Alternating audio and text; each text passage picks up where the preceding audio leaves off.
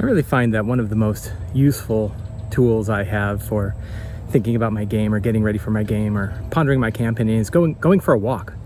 I love going for walks, and whenever I want to think about a new article or a new idea or some new chapter of a book or about my D&D game, getting out and spending a half hour out in nature, outside, taking a walk, putting the phone away, taking the headphones off, and just pondering the question I have has been a really good way for me to get my head around things. A lot of times what I like to do is I go for a walk and I start my walk off by asking a question like, what is it I want to solve right now? Like, what bit of brain work do I want to do while I'm going on my walk, if I'm going on like a half hour walk? And sometimes it'll be like ponder a new article for Sly Flourish, or sometimes it'll be think through a faction of my campaign.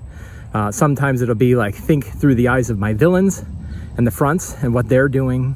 Sometimes it's thinking up my 10 secrets and clues. One of the things I really like to do is come up with lists of 10 things, whether it's 10 secrets and clues or 10 NPCs or 10 interesting locations or 10 interesting chambers in a dungeon that the characters might explore. And what I find is while I'm just kind of wandering about, letting my mind wander on these ideas, lots of different ideas come to me. And sometimes I jot them down in a notebook, sometimes I just let them come into my head and leave again. A lot of times though, if I'm writing down a list of 10 things, I'll definitely write them down. Usually I think about 3 and then jot them down and then think up another 3. So it's pretty handy. I use Notion on my phone, and I will record ideas in Notion while I'm going out for a walk. And I know that not everybody is able to go for a walk all the time. Not everybody is able to do that. And if you can't, then the best I can suggest is finding some opportunity to either go and get some exercise somehow, or to get outside somehow, to spend some time outside, to spend some time away from a screen, and to really ponder your ideas, your games, your characters, your villains, your secrets and clues, your locations, your NPCs, interesting treasure. Start off by thinking about the characters. While you're on your walk, can you name all of the characters that are in your current D&D game? That, to me, is a really good test to see whether or not you're really putting the characters first in your game.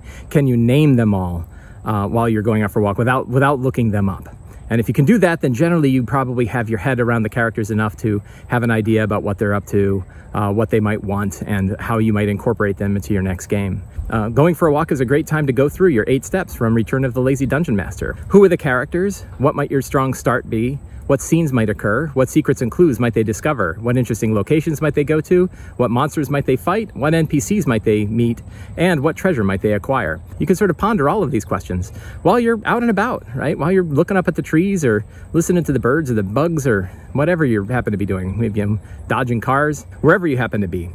Going through the 8 steps is just really good brain exercise for pondering your game. And then you can sit down and actually write it all down and get your game prepared. If you enjoyed this video, there are 4 things you can do. 1, you can subscribe to my YouTube channel. 2, you can subscribe to the Sly Flourish newsletter.